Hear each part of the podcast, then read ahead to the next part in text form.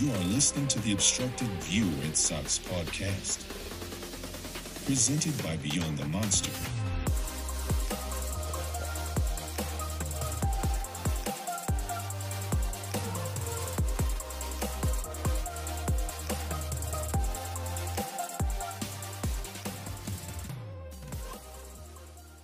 Welcome back. It's a new episode of the Obstructed View Red Sox podcast.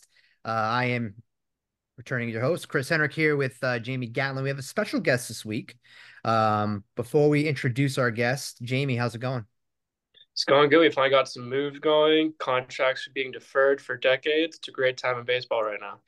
Yeah, there, there's moves, but it's not with the the Boston Red Sox. Unless you want to talk about the minor league moves that they made, like the free agent signing of Jamie Westbrook, who's with uh, Scranton, uh, the Yankees AAA team. He will be on the To the Show We Go podcast that's recording the same exact time as we're recording now. Um, you can catch that episode on Wednesday morning, or I guess in this essence when you listen to it today. Um, we're but no, we're gonna talk with our uh, our guest this week from Jomboy. Uh, we have Dalton Feely. Dalton, you uh, how are you doing tonight? I'm doing good. I'm very excited to be chatting with you guys. Some ball, some off-season moves that's going on. A lot of stuff's happened already. Winter meetings might have been quiet, but now that hot stove is hot, and I'm excited. Oh yeah, yeah. It's um, it, it's it's good to it's good to finally get some. We got a little bit of action during the uh during the winter meetings. We'll talk about that Verdugo Yankee swap uh, a little bit, but really the talk of the baseball world is Shohei Ohtani um, seven hundred million dollars. First off, what was your reaction? You you take your phone, you see that tweet, and it says ten years, seven hundred million. Did you like? You really expect that? What was your reaction? I was very shocked at the number. When I saw the number, I was like, "Holy crap!" I'm like, that was something I was not expecting. I never believed, and I'm sorry to any Blue Jays fans that are listening. I never believed he was going to the Toronto Blue Jays. Um, the Dodgers, I'm a Diamondback fan. I'll, I'll wear that on my sleeve. So I've seen it way too much where when when the Dodgers are committed to someone they want to get, whether it's in free agency or via trade, they get them. And that's the case with Ohtani. $700 million. Like, my goodness, I was expecting like 550 in the 10 year range, but 700 million for a guy coming on his second Tommy John now is going to be very interesting. Obviously, there is no one like Shohei Ohtani, but that is a massive contract. Uh, and the way it's set up, obviously, is arguably the most interesting thing for sure. Yeah. No, I was gonna say, what do you think about how you know him just deferring the payments, and also the fact that you know you're seeing a, su- a superstar like him putting the building of the team beforehand, especially with that type of deal. You know, I always get confused with the money, and even more so now with this kind of deal where the money's deferred and then it's two million dollars where that's the lump sum if you will that he's getting paid but though he's still getting charged at 46 and i believe those are the figures. Um uh it's a very unselfish move by ohtani. Like that's giving the dodgers in his decade a chance to go out and get some more players and win a world series. We haven't really seen it since i guess 2020 during the covid year but besides that i believe it was 1988 the last time the dodgers won a world series in a full season and they've been close, but no cigar, as the, as the saying goes. And now you have arguably the best big three we've seen in a long time between Ohtani, Freeman, and Betts. That's going to be an exciting trio. And as and again, coming from someone who watches a team in that division, I'm excited to see how they do. Um, but again, that's setting him up. That's setting them up for the next decade to compete and compete like usual in the NL and the NL West. Yeah, it's crazy. To, You know the fact that you know the way that that was set up you know, you look at the guys that are even remaining just this offseason, they can go out. To me, I saw that, and that just says to me Yamamoto's going there. You know, it's almost eh, like you don't go and set up your contract so that way again, and we we talked a little before we recorded to basically bring in studs to your roster without doing that. And to me, I, you have to think like, hey, look, when I signed with Team X, which Team X has been the Dodgers and it's always been the Dodgers, even a quick segue, it's being reported right now through the Athletic that the Giants we're giving we're going to give him the same offer, the same 10 and 700. So he wanted to be a Dodger. Right. Also, piggyback really quick. I do feel for Blue Jays fans. First off, the fact that Morosi was that wrong and then proceeds to still be on TV. I hate to talk bad about other people who report, but I don't know how you could be on TV and be that off. Um, I also love the fact that you feel bad for them, but yet you guys got the better end of that trade for Dalton Varsho. Um, that's all I kept thinking about when you were talking about is you guys got the better end of that trade. Um, so Blue Jays fans taking it twice, two off seasons. But no, I just I look at it and it's like the Dodgers to me are set up in such a great spot right now. We don't know how that's going to hit your books and really impact your franchise when you get into that time, you know, um a lot of people are starting to go on social media, you know, fans are and it's circumventing the rules. It's not. It's part of the CBA. This is what Major League Baseball and the owners, this is they all agreed upon rules and regulations of stuff. But do you think that in a couple years that they're going to look at maybe wanting to try to change that and and or it's business as usual? I think they might try to change it. Um, this is such a unique deal to where correct me if I'm wrong, we haven't seen anything where it's that much money deferred within a contract. Obviously, the 10 for 700 is the biggest contract in North American sports, if not the world. But we've never seen this much money deferred. And it's funny because Bobby Bonilla Day ends in tw- uh, the year ends in 2035. Ohtani Day, which is going to be the new one, starts in 2034. So I guess we're not going to miss any gap. But uh, going back to your question, I there could be an adjustment. I'm very. I, I think it's going to depend on how this plays out for the Dodgers financially, um, and what they do, how successful they are. I I think on the short end, I'm curious if teams start to do more deferrals uh, with some contracts, like a like a Blake Snell now, because Snell's still out there. Uh, Yamamoto is now a great example too of two guys I think can make a lot of money that teams might now want to defer after seeing a deal like Ohtani. Yeah. My only worry on like the to to be concerned about it would be is what if you have that perfect storm in free agency and you get three players and they get together, they got the same agent, and then they're going to be like, you know what? Let's look at what the Dodgers just did. I'm going to get paid either way, whether I'm getting it now or I'm going to get it in 10 years. I'm still going to get, I'm getting that money. That would be my concern. You know, you you pick any three, any three top guys, say they're they're Boris guys, and then all of a sudden a team like New York and either New York's or uh, hell, I mean, the Rangers are are you know I think in that category now with the way they've spent. Um, that could be something where it sets a bad precedent to where you're you're getting these free agents to kind of get together all star games and be like, hey, we're we're coming up at the end. Let's just do what Ohtani did, but together, and we're, we'll go in and and run it in New York. I mean, that's definitely a possibility. When I when I hear something like that, which is a real possibility, I think of the NBA with the Heat. Yeah. Um, and I'm not a big fan you know, with Wade, Bosh, and LeBron all teaming up wanting to go. Um, we've never really seen a super team in that sense in the MLB. In my opinion, we've seen really good teams, but we've never seen, as you said, a perfect storm free agency where like three or four guys decide, let's go take our talents to team A and win a ring or win multiple rings. And maybe that becomes something that occurs because of the way Ohtani has his contract set up, or in the future, how players might do that. Yeah. And looking looking at that deal, this is kind of a curveball a little bit. How many titles would you say, you know, look at the end of the contract, do the Dodgers need to win to say that investment was, you know, 100% worth it? If you go like over under and kind of that that whole length of contract.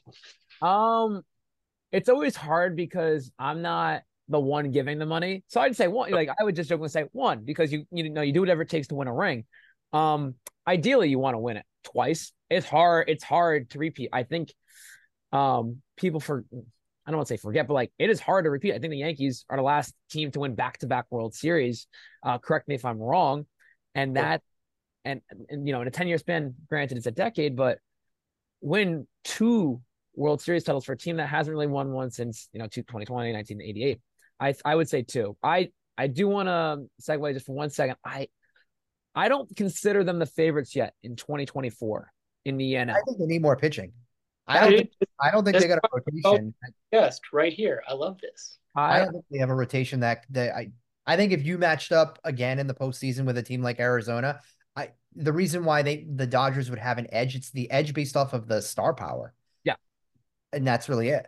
I I I think if you're looking at rotation, rotation, just comparing that aspect of it, the Arizona Diamondbacks right now are better rota- in their rotation than the Dodgers. Their number one is right now Walker Buehler, who's been banged up for a, a lot of his career. Then it's Bobby Miller. as the number two, who's coming on to his second year. You have like you have Ryan Yarbrough in that rotation, maybe Emmett Sheehan. I throw harder than there's guys in that warehouse when you guys are playing that throw harder than Yarbrough throws. Let's be real. but we're mostly righties. That's that's the big difference. True, like I guess it's true.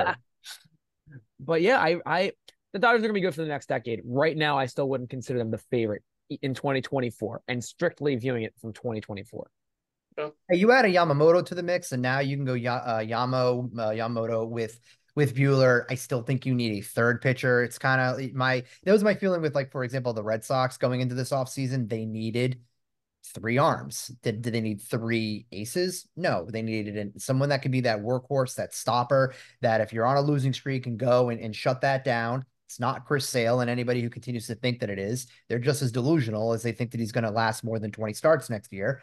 Um, that's a different range. I'll get going, but um, but no, they need pitching, and I, I assume they're going to get that, and it could be in the form of Yamamoto and maybe a lesser of the two. Maybe they go and get him, and they trade for Glasnow with Buehler. Now you're talking, but until the Dodgers can show that they aren't, you know, they got guys that arms aren't going to explode like they do down in Tampa. I, I I can't take them seriously yet. That's fair. Uh, I'm I'm in a, in the same boat with you. I think at this current point. Yeah, I want to talk about your Diamondbacks since you guys signed Red Sox legend Eduardo. Uh, Erod, baby. You know of their moves, and I've I've said this to Chris. I think they're gonna be great next year with that young talent. But what do you think about how they've added so far um, in the offseason? I'll start with Erod, especially since you guys know him really well. I I like that we're going for it.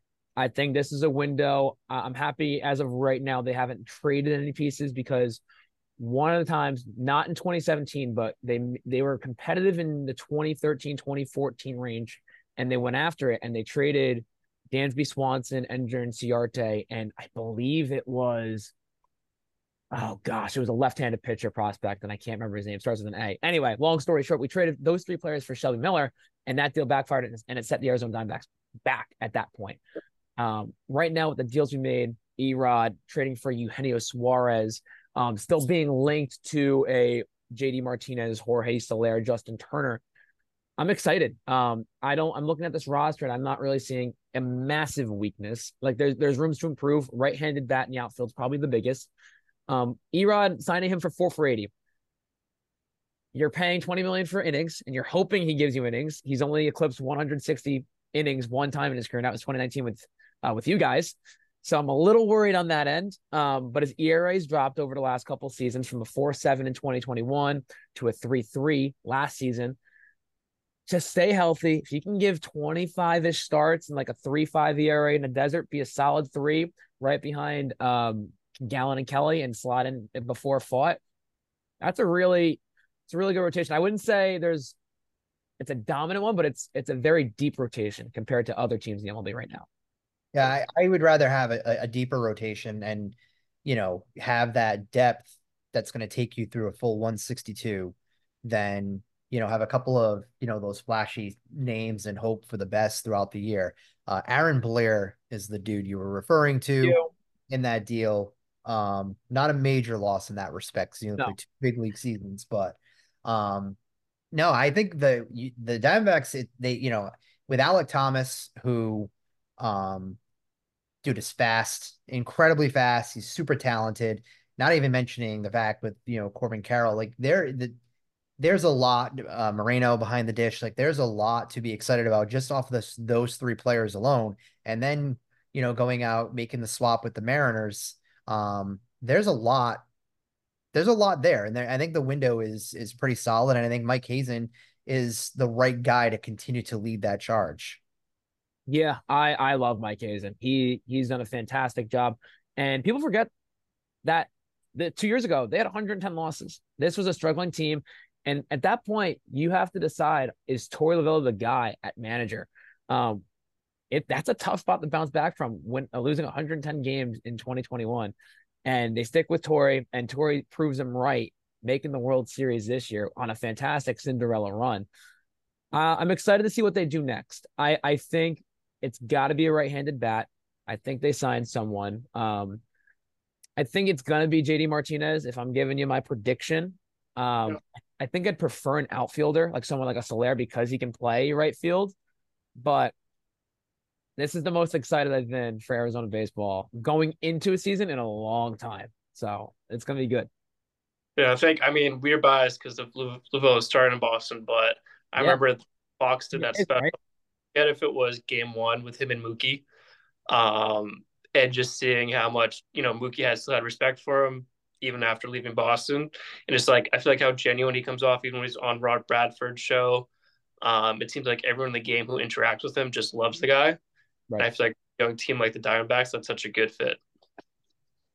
Yeah, um, and the guys at Jomboy have, have had have had the privilege to talk to him, and they love him for that exact reason. You nailed it right on the head. So it's awesome to have a, a great guy as a manager too. It's easy to root for him. Yeah, it's gonna be exciting. There's a it's a good core, you know, a good young team to be excited about. Um, so we'll uh we'll segue on out from the from the D backs. Uh, we'll talk a little about New York because a kind of some stuff happened in New York and where Jomboy is currently you know located. Um, Yankees acquired Verdugo. What's the vibe right now? We'll talk Soto in a second, but selfishly from a Red Sox side of it, what's the vibe just between like either fans, even in the office, about Alex Verdugo going to the Yankees? I think it shifted once Soto was acquired. Um, I would say the sense of the Verdugo signing was how do I want to word this? Was like, yes, they need a left-handed bat. Yes, they needed a another fielder because they've played a, non-outfielder in left field the last two seasons. Uh, and so getting someone with Verdugo's cal- uh, caliber, I don't want to say he's the greatest outfielder in the world. Um, outs above average, I think he was one, like barely over that zero mark, but he's an improvement for what they had. Uh, they need a left-handed bat. They got a left-handed bat. He's got a great arm. Uh, and I believe he is going to play uh, left. I always I get that flipped because in Arizona and Yankee Stadium, the, the, the sides are flipped. I believe in the outfield. Which one you rather play? Because Judge is going to go to center. Um, but I, I want to ask you, like, what is your sense on Verdugo, um, his bat? Because I know he hasn't had more than 13 home runs in a season. His average in OPS has decreased over the last three seasons. Has he regressed, or you, is there a chance that he can bounce back in New York before going into free agency? I think he can bounce back for sure. Um, personally, and I've said it a million times when we've recorded and we've talked about Verdugo, is that it's a little be a little different in New York because the short porch, he's gonna be able to put it, he'll be able to poke a few out there. I think that to me is the only downside for him because he might think that he's a hitter that he's not. You know, he hits 25 bombs there. Would I be shocked? Not at all. Only because the short porch. Verdugo should be a doubles guy. He should be hitting the ball into the gap, knocking in 40 doubles a year. That's where I feel like on a really good roster and a really good lineup, he should be hitting seventh. I feel like that's where he'll end up doing it with New York. Um, he was banged up at one point two years ago. He broke his toe early on in the season. I want to say it was right around the time they were playing New York. I think it was actually against the Twins, but it was in like that window. Um, so obviously playing with with a broken you know toe but he's going to play through injuries. He's fiery, super passionate, great outfielder. I think that he's going to win over fans after people hated him. Obviously, being a Red Sox doesn't, you know, help his cause. But if Verdugo can can become, and again, my opinion, a doubles hitter and focus on just putting it into the gaps and then just allow those random pokes to just be there, that is what I've always wanted him to be as a Red Sox hitter. I just think there's been, there's been a lot of BS with the Red Sox the last couple of years. You had you had just the the drama on whether or not with the clubhouse between you have what's happening with Bogaerts, what's happening with Devers. The team sucked. The GM not making moves to help the team out. You know, um, his run-ins with Alex Cora. I don't think that's going to be an issue this year. I think he's going to be on his best behavior, being a free agent at the end of the year. Um, I personally love the fact he was traded there. I got to do a little bit of a victory lap because I tweeted that the Red Sox were connected to Verdugo during the season, and I have Yankee people who write Yankee blogs calling me out in these blogs, being whatever. Um, and when the trade happened, I was more excited for that than anything because I got to do victory lap. Right. Um. So I think if if he just hits doubles and keeps his nose clean, I think the Yankees are going to make up pretty well in that deal. Okay, I, I, I, when you said fiery, I think that's a great way to describe him from a from a non Boston perspective. I view him uh, the exact same way. He had those run-ins. Uh, he had an issue with the Yankees too. At one point, I don't know if it was last year or two years ago. Uh, years ago, with the ball hit him in the back, right? Yeah. yeah. And there was an issue. Um, but he's a guy that you love to have on your team and you hate to face for that reason, that energy he brings. Uh, and it, it could be very good for a locker room and it could be not so good for a locker room when things aren't going right. So I th- I think a fresh start from both sides is a good fit. And I think once the Yankees got Soto, it, it was looked more in a better light.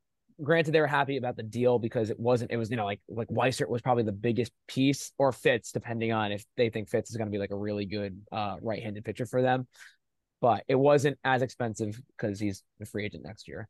I also think too the New York fans are happy that anybody but Aaron Hicks will be playing in the outfield. I know he got DFA'd and he went to Baltimore, you know, last year or two, but um I I just I think Verdugo was set up to fail the second he was traded here because he was the centerpiece of the Mookie Betts deal. People hate that trade, will forever hate that trade in this market. It'll be talked about at nauseum when we're old and gray because I mean people people who have never even seen Babe Ruth, you know what I mean, or no, like, like we'll always talk about Babe Ruth. You know what I mean? Like that'll always be talked about.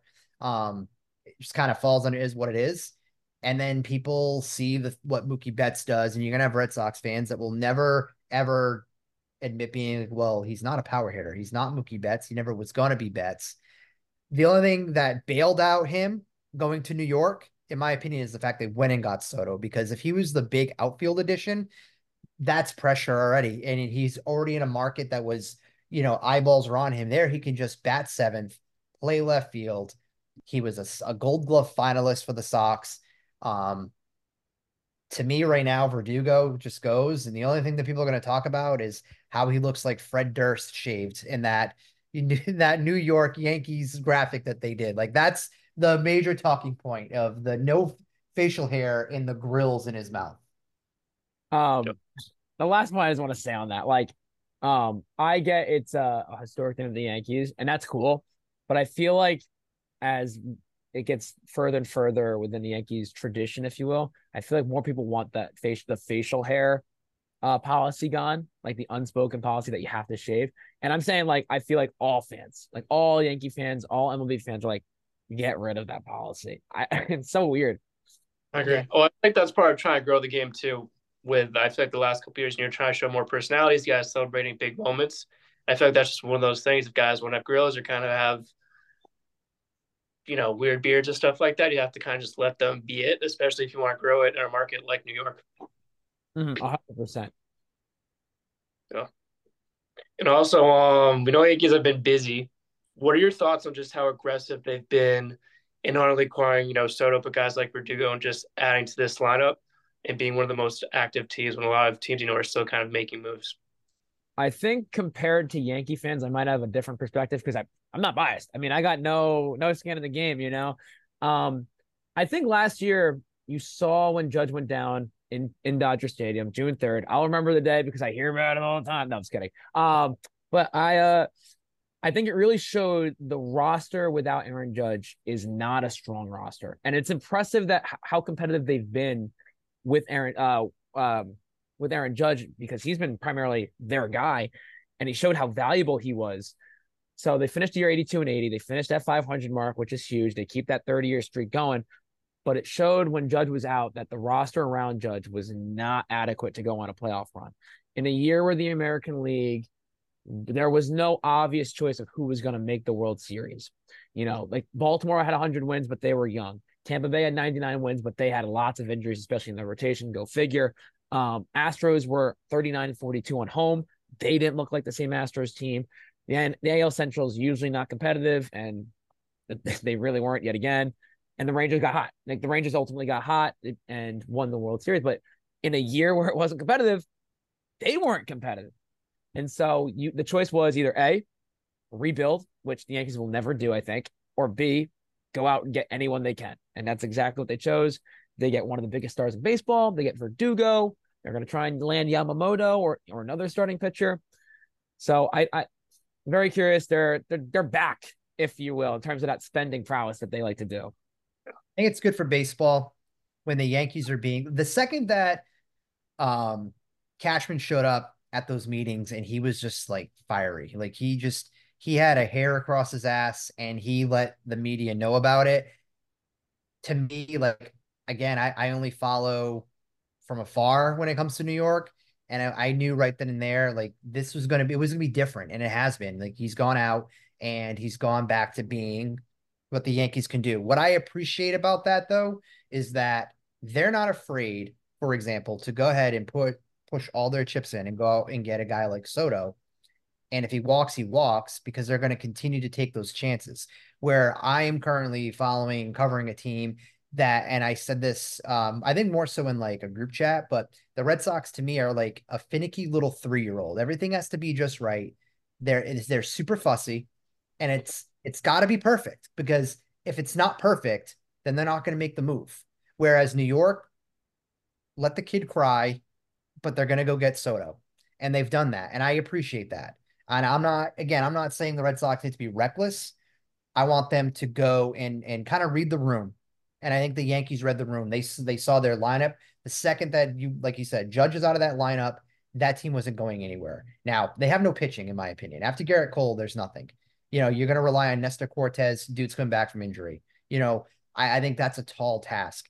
You know, I, I don't, they need to go out and get some arms. But based off what we just saw this offseason, I think New York's going to do that. And I think they're going to be in a spot to challenge a team like Baltimore. Look, Baltimore was great all year, but they showed they didn't have pitching. At the end of the day, they really didn't. And, and that caught up to them in the postseason. Their bats went quiet too, but it also showed in the postseason. So I hate to say it, but you know, obviously they got to win. They haven't done that since 09. But I, I I feel good about like what the Yankees are doing because at least there's a direction. I have no idea what, what's happening up here. Right. Yep. And that's and that's fair. Um, you know, with the direction they're going for it.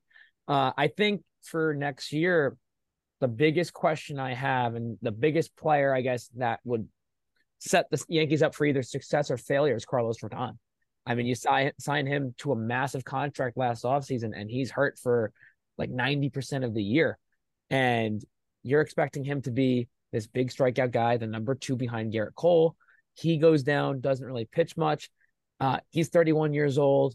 Can he stay healthy? Again, he's another guy that doesn't have a lot of inning, uh, seasons where he's doing a lot of innings under his belt. So he's got to stay healthy. And if he can, if he's the Carlos Rodon we saw with the Giants the one year and a couple years in Chicago, where he's punching out lots of dudes behind Gerrit Cole, and they get a guy like Yamamoto, that's a strong three. And then you you can live with a Clarke Schmidt and Nestor Cortes on the back end of that rotation. So that I think if they make a move, one more move, like you're saying, the pitching gets more solidified. They have more left-handed bats, some power, some all around. There's not too much of a weakness anymore in that lineup, in my opinion. They look like one of the strong contenders in the AL next year. Who has been like had the bigger buzz though of late between the Mets and the Yankees because up until again from afar, you know what I mean. I'm out here, but kind of felt like even with with getting Dave like Stearns, it's felt like the Mets were more of that buzz team. Is is it more of like that? Are they just more of like flavor of the month? You know what I mean? Or is is that Steve Cohen effect really kind of stealing some of that? You know that that's that sway and swagger the Yankees had. I think more last year that was the case, especially when you get Scherzer and Verlander right? To have those two guys, two Cy Young Award winners, um, being paired up in, in, the top of the rotation, and you have you're you're spending out for lots of um, one of the biggest payrolls in MLB history with that team. And when that went awry, and they they sold Verlander and they and they traded Scherzer, I think that buzz started to go back to Yankee to the Yankees once the offseason started because it seems like 2024 the Mets have chosen the direction of if that's not going to be their year, but 2025 they may be back. Whereas the Yankees, they've decided 2024 they can be competitive. One year of Soto, let's go freaking win a thing. Well, win a ring. Excuse me. Yeah. Well, I feel like New York's the best too when you have that Subway Series and those two teams kind of, you know, having the main buzz, regardless of you know the time of the season. Yeah, I, I, I it's always fun even not being a part of it in terms of fandom, it's fun to watch the Mets and Yankees play. Same thing with the Yankees Red Sox. Like whenever those are on like ESPN, those are always a fun game to watch because you never know what's going to happen. There's there's always you're always anticipating a moment in those games. Um, and like Chris said, um, when the Yankees go out and get somebody and make these moves, it's better for baseball. It's more entertaining for baseball when a franchise like that makes these moves because the games are more interesting when you have more personalities in it. Yeah. Just I miss watching Red Sox Yankees where going into the series, you have I, I it is more enjoyable for me as a red as someone who would be I would say a Red Sox fan. I'm gonna use quotations, right?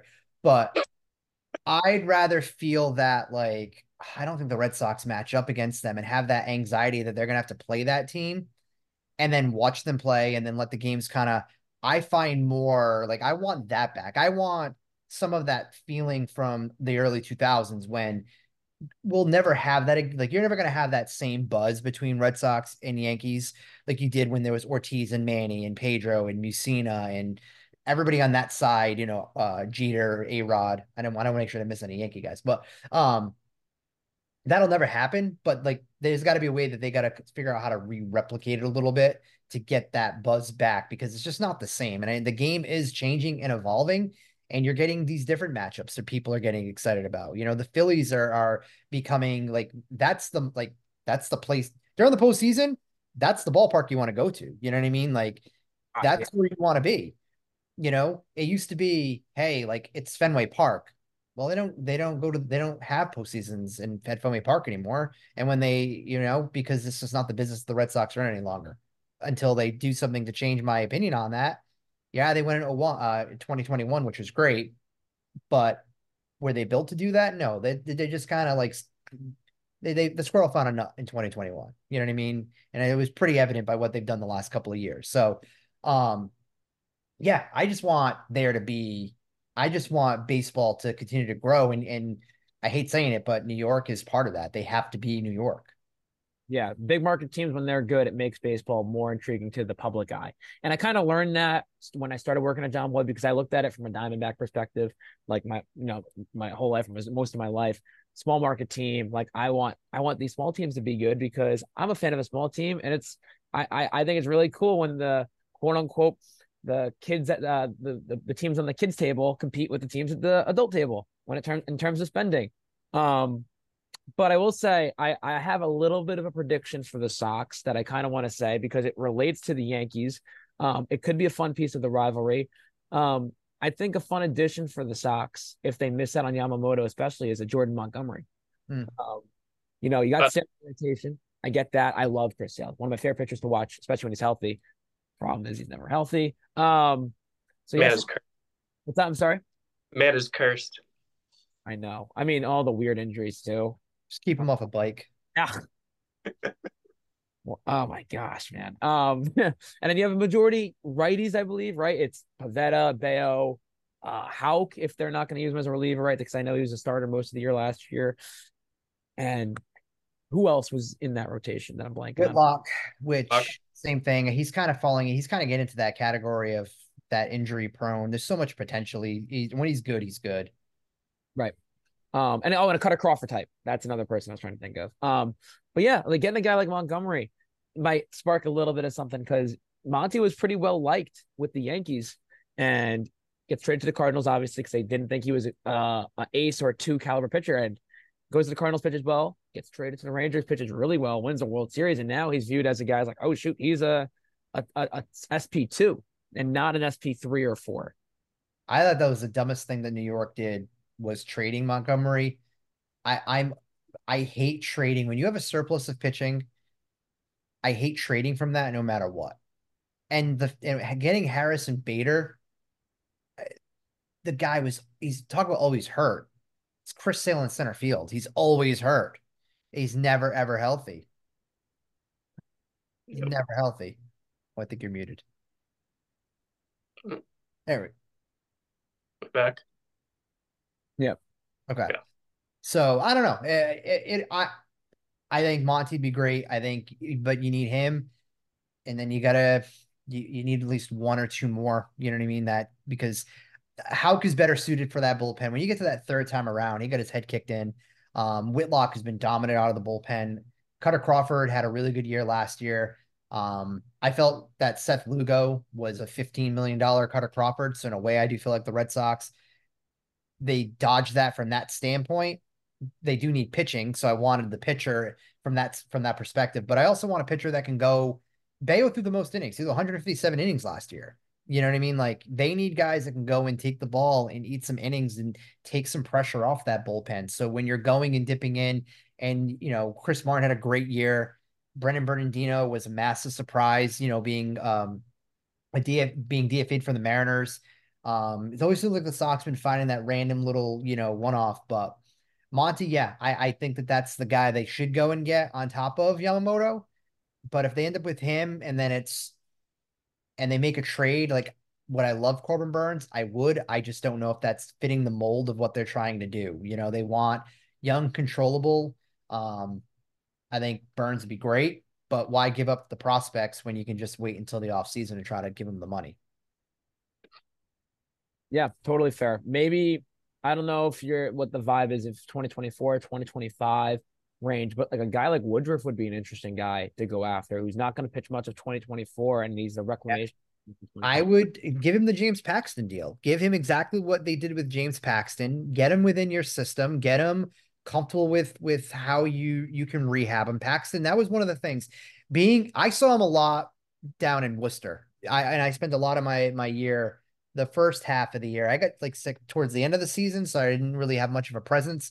Um, but being around the Sox so much, Paxton was there a ton. And, you know, just chatting with him, and he was just kind of talking about, you know, why he appreciated being with the Red Sox so much. And it was really because of just how the medical team was. Go and do that with a Woodruff, and you know, then you roll it back into next year. And, and, and it also you have enough pitching at that point. He doesn't need to be, you know, the two or three. You can just go and let him pitch and, and just let him get back and then approve me deal and and then go and pay him. Makes total sense to me. I'm on board. If that happens, like sign me up. I'm on the train. Let's go. All right, we're gonna segue a little away from baseball. So, and then we'll uh, we'll get we'll start to land this plane a little bit. So uh, we'll go, Jamie. So tell us about you know how you got involved with Jomboy and just how it's been you know helping them create content. Oh, it's a it's a funny story. I'll give you the somewhat cut down version because I could talk about it. It's kind of it's, it's a really odd story. Um, so I I'm friendly. I'm I'm uh, hometown friends with Nick Casano, also known as Nicky Cass, uh, social media TikToker, the Italian comedian, uh, if you will, the TikToks and whatnot. And so he's invited to play in Jomboy Media's JM Warehouse games. He's for floorball, the first floorball tournament, and last second, this was, I want to say like June of 2022, we were filming it. And last second, someone uh, got COVID like the day before filming. And so they were out. Nick calls me and he's like, What are you doing Friday through Sunday? I'm like, I'm working Friday, Saturday, Sunday. I'm, I'm, I'm available. Why? He goes, Can you get off? I'm like, All right, what's going on? He seemed panicked. And so I, he says, Do you want to play floorball? I said, he, I said, I don't know what floorball is, but I'm in. That sounds fun. And so uh, I come to the warehouse, play some floorball. I was lucky enough they liked me. Uh, they brought me back for Blitzball Battle 2. Me and Nick were teammates. Went on a little bit of a run. Um, they liked me again. Uh, they were looking for a baseball or just an, a sport researcher. Uh, my background, I I did football research for years, um, and I was also a football coach. So that's where my background actually comes from.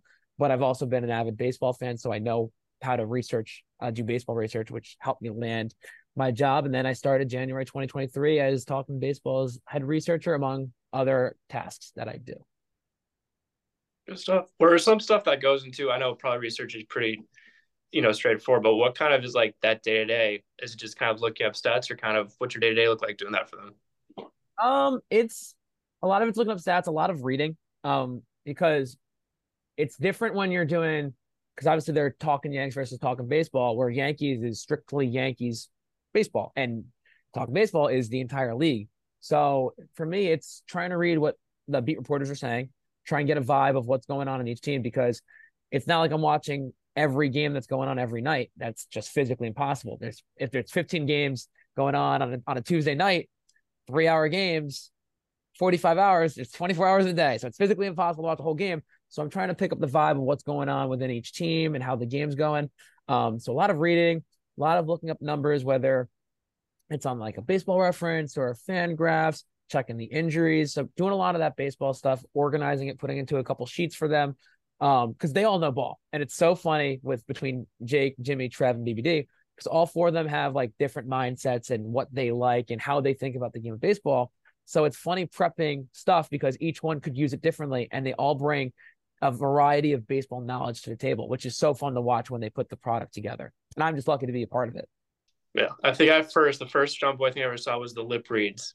Oh, um, yes. And I, what I love about that is regardless of the team or regardless of the play, I feel like everyone I'm like hysterically laughing. You guys always nail it, regardless of what like the background what's going on. They're always spot on.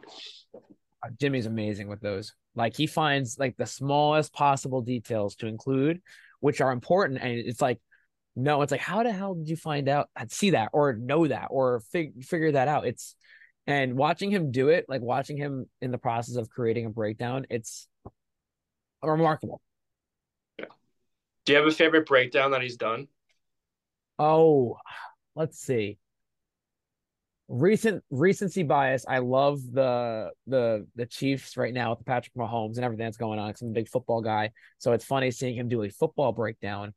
Um, I think one of my favorite breakdowns he's done was this is from I want to say 2022 season. It was Elvin Rodriguez is pitching for the Tigers, and he's pitching against the Yankees, and he's tipping his pitches based on which way his head is looking and which way his legs are pointing. And it was so it was impressive to see that Jimmy pick was able to pick up on what the Yankees were picking up, that he was tipping his pitches. And they, I think they hit like three, four, five home runs off of him in Yankee Stadium. And it was because they knew whether he'd be looking at third base or looking at home would dictate what he was going to be throwing. All right. We'll uh we've had you almost an hour of your time. So we'll start to wind it down. Any big plans for the holidays coming up? Is there you got some anything that's that you do during the holiday season that is like a tradition for you or uh I would say the tradition is I a lot of my family members come over to, to our house and celebrate Christmas Eve. Um that's probably the big one where it's it's not just like my uh, immediate family, it's like aunts, uncles, cousins, so it's a lot of family members in a tight space, so that's always an interesting time, but um just basically doing that. It's uh it, it's fun having everyone come down and celebrate. What about you guys? I always watch Muppet, Muppet Christmas Carol, which I've been trying to get Chris to watch the past like probably four days. Um, we have a hockey podcast too, where one of the guys sent like one of the Christmas ghosts, and Chris's first reaction was like, "What the hell is going on in the group chat?" Well, I don't uh, know for kids. So I watched that. I made listen to the soundtrack, and I've been trying to get Chris to watch that for probably the last week and a half. Yeah, I, so this holiday season, so like I am pretty, it's pretty basic. Like I, I'll go to my parents' house for Christmas Eve. Very simple, you know. Um, my mother likes to. I she always asks what, what she should cook and make, and I'm like, just put a bunch of side stuff out. You know what I mean? Let people pick. You know what I mean? I I will always be always say like I'd rather have a meal of just all sides than there being a massive like entree. Um, you know, just keeping it kind of simple. Um, probably what I'll end up doing then on Christmas. I'll go to my parents. I actually have a weird tradition on Christmas that I usually do is I always have coffee and my mom always gets these like finger sandwiches and I'll always have like it's weird. I can have like seafood salad with a cup of coffee at like eight o'clock in the morning. It's very weird, probably kind of gross. Um, but it is a unique. But this holiday season, I have been on this like Christmas rom com movie kick. I don't know why. I have no idea why, but I am just blitzing through. If I continue at the rate that I'm going, I'm probably a step away from, you know, maybe a step below from the Hallmark Christmas ones on there. And I'm trying not to be that that person. But um, so the Muppets don't fall in, in line. But I might watch the Muppet one just because so many people have continued to talk about it. Try it It's- out. Yeah. It's a great film. And also your little sandwich thing, that made me think of Will Levis and his mayonnaise and coffee. Like as soon as you said that, that's my comparison to your to your combination. Well, I could eat anything at weird times because I, for like seven months, I worked for Red Bull and we used to work for Red Bull Distribution Company. And I'd have to be there at the warehouse for five o'clock in the morning. So when nine o'clock in the morning hit, that was like lunch for me. And I could literally, you could give me Chinese food, lasagna, like I could eat anything at that time. So now it's just kind of stuck with me. I can have anything to eat at any time. because you know when you're up at three thirty and you're at work for five, and you're schlepping cans all around New England, like you know you can you can eat anything at any point. So that makes sense. I, I I think that makes more sense than the finger sandwich and coffee mix. But being able to eat anything at any time, like I'm cool. I I'm cool with that. I get it. yeah, I it's one of my many unique things I, that I'll that I'll do. But To be fair, I will say I am known around the office to have the worst food takes. So I I can't re- be the one to judge. I can't. well, what, what's a bad food take? Yeah. Um, I Nick hates this one. Hates it. I don't like pasta. Really? Why don't you, why don't you like pasta? Interesting. I genuinely have no idea. like I I don't know if it's a texture thing or a sauce thing. I don't like it. I just you know, if it, if you're giving me options, it's it's not going to be in the top five for sure. What's a, what's your top? Well, what would be in your top three? I guess top three. Like if this is last meal ever, buffalo chicken pizza is my go-to. That's my favorite. Crush it, little hot sauce, cheese, and chicken. Yep. Buff- Mwah. Um, second is like, I guess like uh any type of chicken, chicken cutlet. Okay. And then uh third is like some sort of burger or sub. I'm gonna have to go get food after this now. I'm getting hungry. I- So I, I'm with you on the sandwich piece. I, I I'm a I, when it comes to food, it's definitely like that texture. I gotta have like because I, I just anybody can just go and throw certain shit together, but when you get some texture to it, and there's like there's I don't know, I guess volume is really not the word I want to use, but it's the only thing that's coming to mind at the current moment. Like I was, I, you know, admittedly, like there's only certain things I can eat at the current moment because like my stomach's a little on, on the I'm messed up at the moment. But when I I so I've had more pasta than I care to want to have, but I'm on like this chickpea pasta because it's got like a ton of fiber in it. So it's, but um, so that's different than your traditional pasta. But I'm big into just like sandwiches. You know what I mean? Just give me like a turkey Reuben with the sauerkraut and some of the the sauce on it, and toast it up, crunch, boom, we're good to go.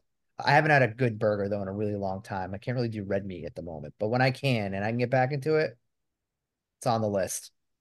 I I eat like a five year old. Like I am not the nutrition value. I don't want to talk about it, but it, you know, like it's. I I would say the other food take I did want to say was that cereal, no milk, no milk. It's dry cereal. That's it. That one, like fro- certain like frosted flakes, I can get behind that with no milk with certain certain cereal. Those crunch, That's true. delicious. The last cereal that I had, I was I've never been a big cereal guy, but I I did have Cheerios, Honey Nut Cheerios, and I would just have them and I just snack on it. Um, I can't tell you the last time that I had like a legit bowl of Apple Jacks though. When I did cereal, Apple Jacks was that was that was my cereal. Good choice. I'm with you. Love a good bowl of Apple Jacks. So, I guess that's what we'll uh we'll we'll go ahead and uh, we'll land it here. You know.